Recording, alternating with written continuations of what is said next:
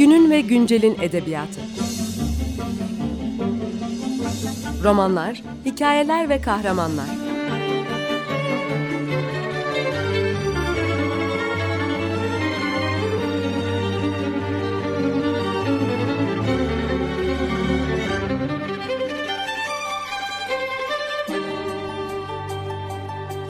Hazırlayan ve sunan Seval Şahin.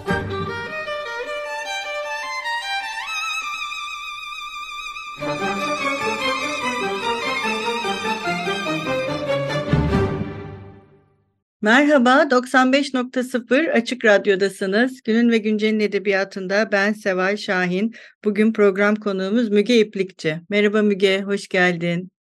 Merhaba Seval Hocam, merhaba. Müge ile birlikte bugün Doğan Kitap tarafından geçtiğimiz Ağustos ayında yayınlanan Ah Be Melek adlı hikaye kitabını e, konuşacağız. Bu hikaye kitabı 37 pardon 17 37'ye nedense bugün hep dilim sürçüyor. 17 hikayeden e, meydana geliyor ve bu hikayeler aslında hep birbiriyle bağlantılı. Birinin bittiği yerde diğeri başlıyor.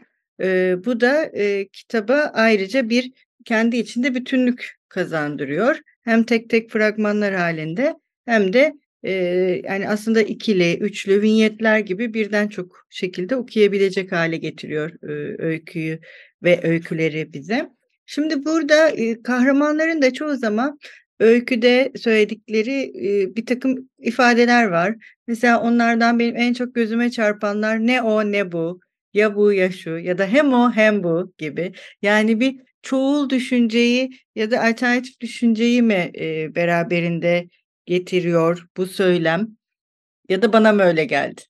Yok kesinlikle öyle. çoğul düşünceye her zaman bütün yazdıklarımda şimdiye kadar diyeyim, öykülerimde ve romanlarımda yakın durmaya çalışan bir yazarım ben. ve hem o hem bu noktasında e, o e, aslında buluşmayı da e, temel aldığım söylenebilir. Hepimiz her yerde herkes olarak buluşabiliriz düşüncesi.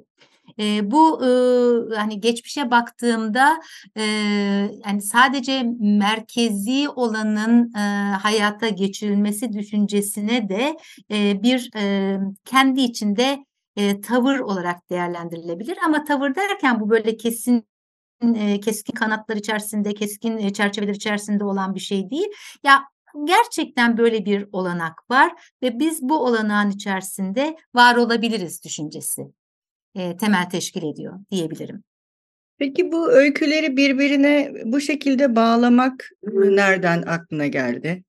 Ya e, doğrusu e, Seval Hocam bu son e, iki kitapta e, Kalpten Seven insanlarda da burada da e, bana çok cazip gelen bir şeydi. E, birçok kitabımda aslında hani baktığımda e, bunu yapıyorum. E, bilinçaltı olarak yaptığım bile söylenebilir. E, belki bir e, novelaya göz kırpış, belki de e, 21. yüzyıldaki roman algıma, en azından kendi yazmakta olduğum roman algıma e, bir e, parantez açmak denilebilir. E, çünkü benim algıladığım e, kurguda e, aslında bu tip bir bütünsellik e, daha makulmüş gibi geliyor bana e, ve hani öykü yazarken novelaya, novela yazarken romana kayış neden olmasın düşüncesi her zaman daha bir heyecanlandırıyor beni. Kalemin o e, tek e, boyutlu yanını düşünmemek adına diyebilirim. Bu öykülerde de zamansal bir boyut yaratıyor gibi. Yani kronolojik miş gibi başlayıp aslında bugünden geçmişe doğru uzanan bir e, şey var. Kron bir tersine kronoloji var hikayelerde. Gerçi yine Çam Sakızı Çoban Armağanı'nda yine aslında bütün hepsini birleştiren neredeyse bir ana denk geliyoruz. Artık hepsi bir anda var olmaya başlıyorlar. E, bu e, zamanı bu şekilde kullanmak ve e, bu anlamda hani melek ya Böyle bir zamansızlık da yaratmanın bir formu mu acaba bu? Eee, bu, ııı, zamansal hikaye eee, son zamanlarda diyeyim, son yazdıklarımda, eee, benim kafamı çok kurcalamaya başladı. Eee, yani, eee, farkındayım. Bir şeyler, eee, kafamda dönüyor bu noktada. Aaa, bir şeyi anlatırken onu, ııı, geçmişte başlayıp daha eski bir e, geçmişe götürüp sonra bugün de buluşturmak e, aynı e, şartlar altında e, olmadığımızı, kahramanlarımın olmadığını bana hatırlatan bir şey ve gene o hani olasılık çerçevesi içerisinde e, ne o ne bu hem o hem de bu düşüncesine e, göz kırpan bir e, kurgulama biçimi gibi geliyor. Tabii çok e, beni e, rahatlatan ve özgürleştiren bir yapısı da var. Sanırım okuru da e, yani en azından dikkatli okuru da o noktaya çeken ve kardeşim sen özgürsün diyen bir perspektif bu. E, bunu kimi okurlarımdan duyduğum için söylüyorum. E, yani bir zamana tutsak değilsin aslında. Ee, ve birçok şey birçok zamanda veya tek bir anda olabilir. O da senin bakış açınla ilgilidir diyorum sanki. Bunu yazarken de e, son yazdığım yazılara da baktığım zaman sıkça yapmaya başladığımı fark ettim Seval Hocam. Ee, geçmişte daha e, e, daha bir kafamda e, teorik olarak duran şeyin pratiğe geçtiğini takip ediyorum. Haklısın yani.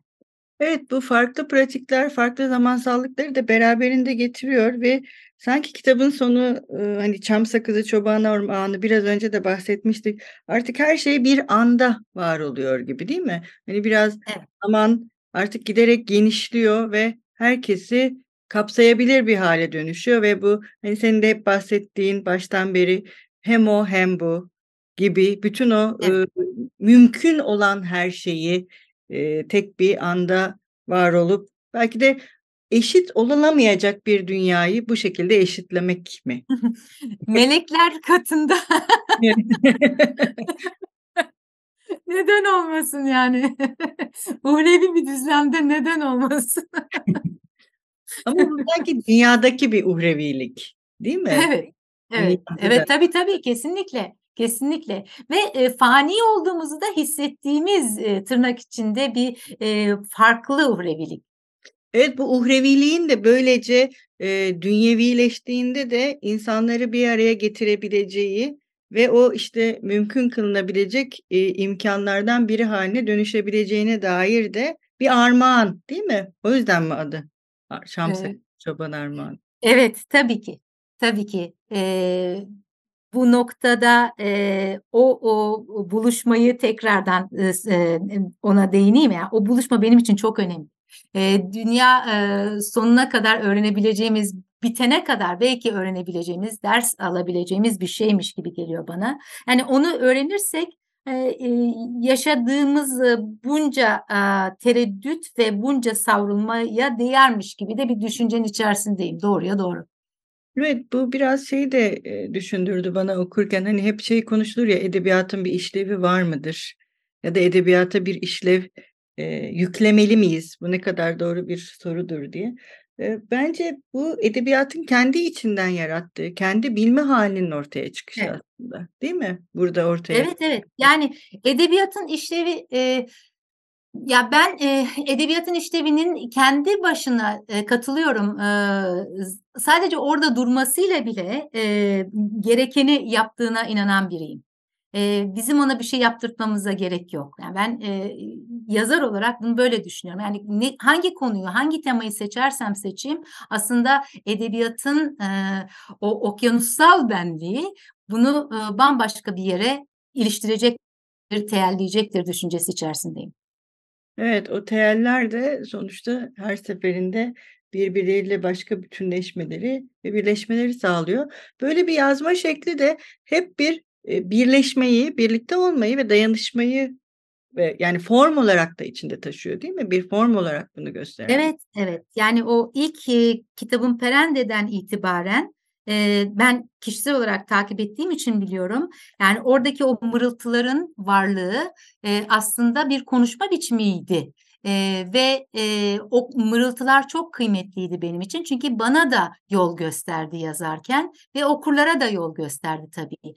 E, onun için hani yüksek seslere ihtiyacımız yok e, buluşabilmek için e, o mırıltıları takip edebilmek, onlardaki ipuçlarını yakalayabilmek ve o ipuçlarının aslında e, dayanışma e, araçları olduğunu e, görmemizi de sağlıyor. E, bu yüzden de önemsiyorum. Hani tabii burada belki gelebilirsek e, hani kadın e, kaleminin varlığı ve dişi olanın e, o sesin yanında duruşu ve o sese haiz oluşu aslında çok önemli. Hep önemliydi. E, burada da e, sanırım e, yine kendini gösteriyor. Evet, buna devam edeceğiz. Bir ara verelim. Ne, ne çalalım bugün? Ne istersin? E, şimdi e, ses dedik. E, ses deyince e, benim hayatımı çok etkilemiş olan e, Janis Joplin'den Maybe diyelim. Peki. Merhaba, 95.0 Açık Radyo'dasınız. Günün ve Güncel'in edebiyatında ben Seval Şahin, program konuğumuz Müge İplikçi ile birlikte Ah Be Melek adlı hikaye kitabını konuşmaya devam ediyoruz.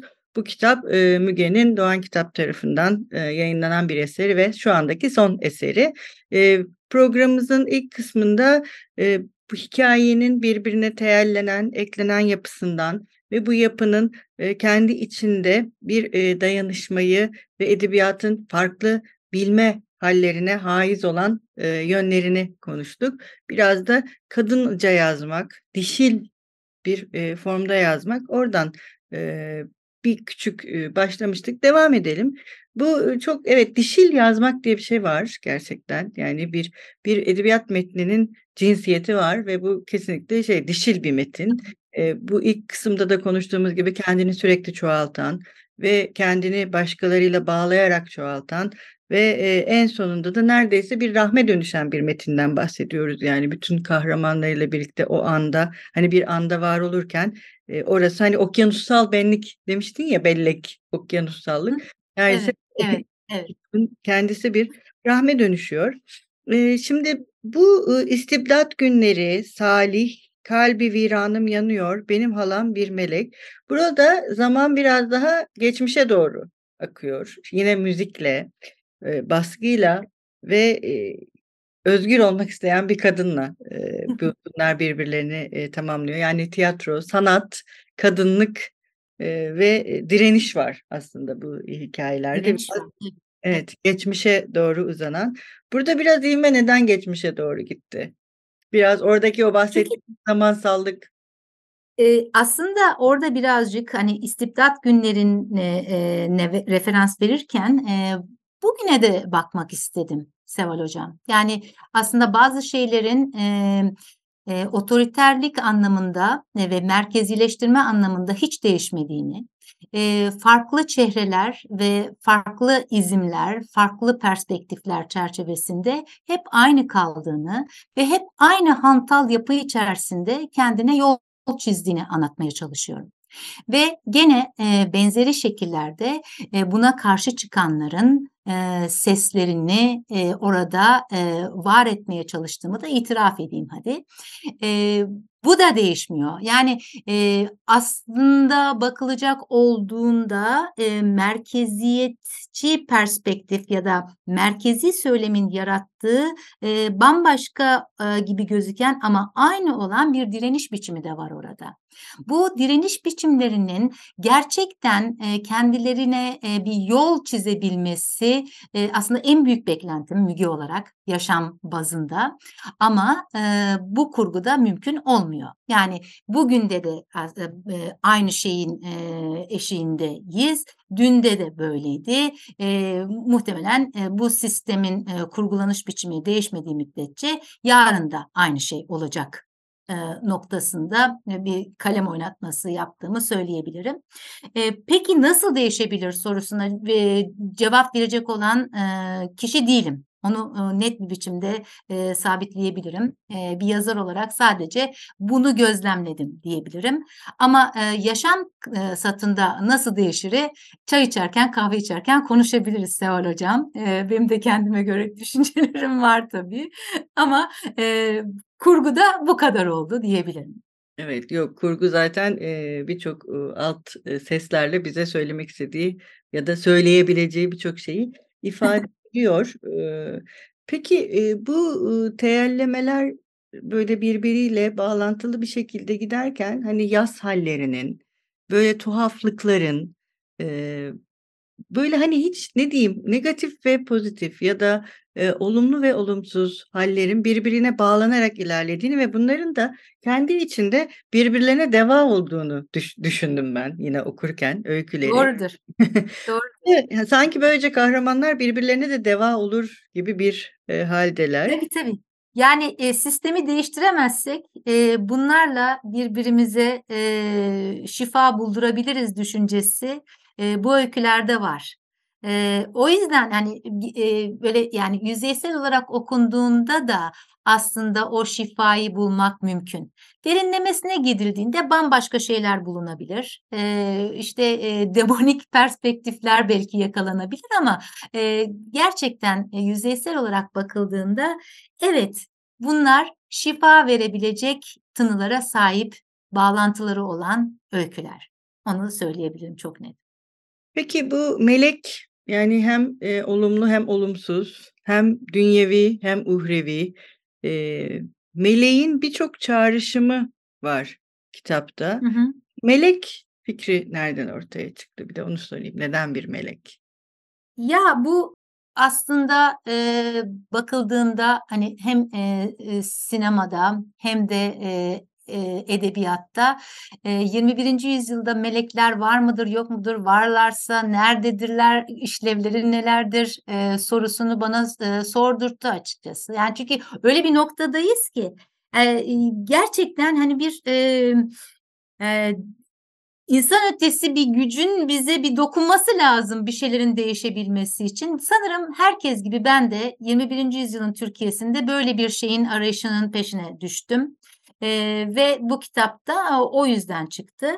Ee, ama e, yani bakıldığında e, bu, bu e, Melek ismi mesela benim birçok e, öykümde e, kullandığım bir isim. Çok tuhaf. Kahramanlarım öyle mesela Emel melek bunlar bakıldığında bir gün ileride bir doktor öğrencisi ya e, bir araştırmaya girerse belki bunları bana anlatabilir. E, neden sürekli olarak benim kadın kahramanlarıma melek adı koyuyorum? Neden Emel adını koyuyorum vesaire? Bu bu benim e, bilinçaltımda gezinen bir e, karanlık nokta. Ama e, buna e, şöyle diyebilirim. Gerçekten bir meleğe ihtiyaç duyduğum için. Yani çok çok net. Yani bir melek olsa da bizi kurtarsa. E, bir yani o kanatları birazcık çırpsa da biz bir ferahlasak. Bir güzel hava alsak. Bir bir şefkat sunulsa bize. Merhametin e, gölgesi altında durabilsek. E, bu bu özlemle e, ah be melek çıktı. Ama bir yandan da şu var yani ah be melek Ah be melek yani böyle ya niye niye bizi kurtarmıyorsun? O, o, o ünlem de var. Ee, niçin gelmiyor? Niçin e, kurtulamıyoruz biz bu bataktan? Sorusu da mevcut diyebilirim. Yani bir sitem de var aslında. Evet, sürekli ikili bir görünüm var aslında değil mi? Evet. Metinlerde evet. sürekli karşılaştığımız. Evet, e, Müge bugün de programımızın sonuna geldik ve programımızın sonunda biz yazarımızın e, konuştuğumuz eseriyle ilgili okuduğu, eserinden okuduğu bir bölümle veda ediyoruz. Bugün Ah Be Melek'ten nereyle veda edelim? Hayatlardan hayat beğen, e, benim e, ileride kurgulayabileceğim bir öykü diyebilirim ama şimdilik öykü olarak burada duruyor. E, yazarken çok etkilendiğim bir öykü. Oradan küçük bir şey okumak istiyorum izin verirsen. Evet, çok teşekkür ederiz konuğumuz olduğun için. Nice programlarda buluşmak üzere. Buyurun, son söz senin. Ben, ben teşekkür ediyorum. Aslında Leyla'nın herkese beş basacak bir hikayesi vardı. Ancak sorun şu ki bu hikayeyi kimsecikler duymak istemiyordu. O zaman bana da susmak düştü. Ya da Leyla'yı hiç duymamış gibi yapmak. O ise ısrarlıydı. Sana diyorum sana. Bu kız beni nasıl ve nereden biliyor? Bu kız beni nasıl görüyor? O zaman düşüncelerimi anlamış gibi görünmeyenler birbirini görür dedi Leyla. Bunda şaşılacak bir şey yok Zeyno.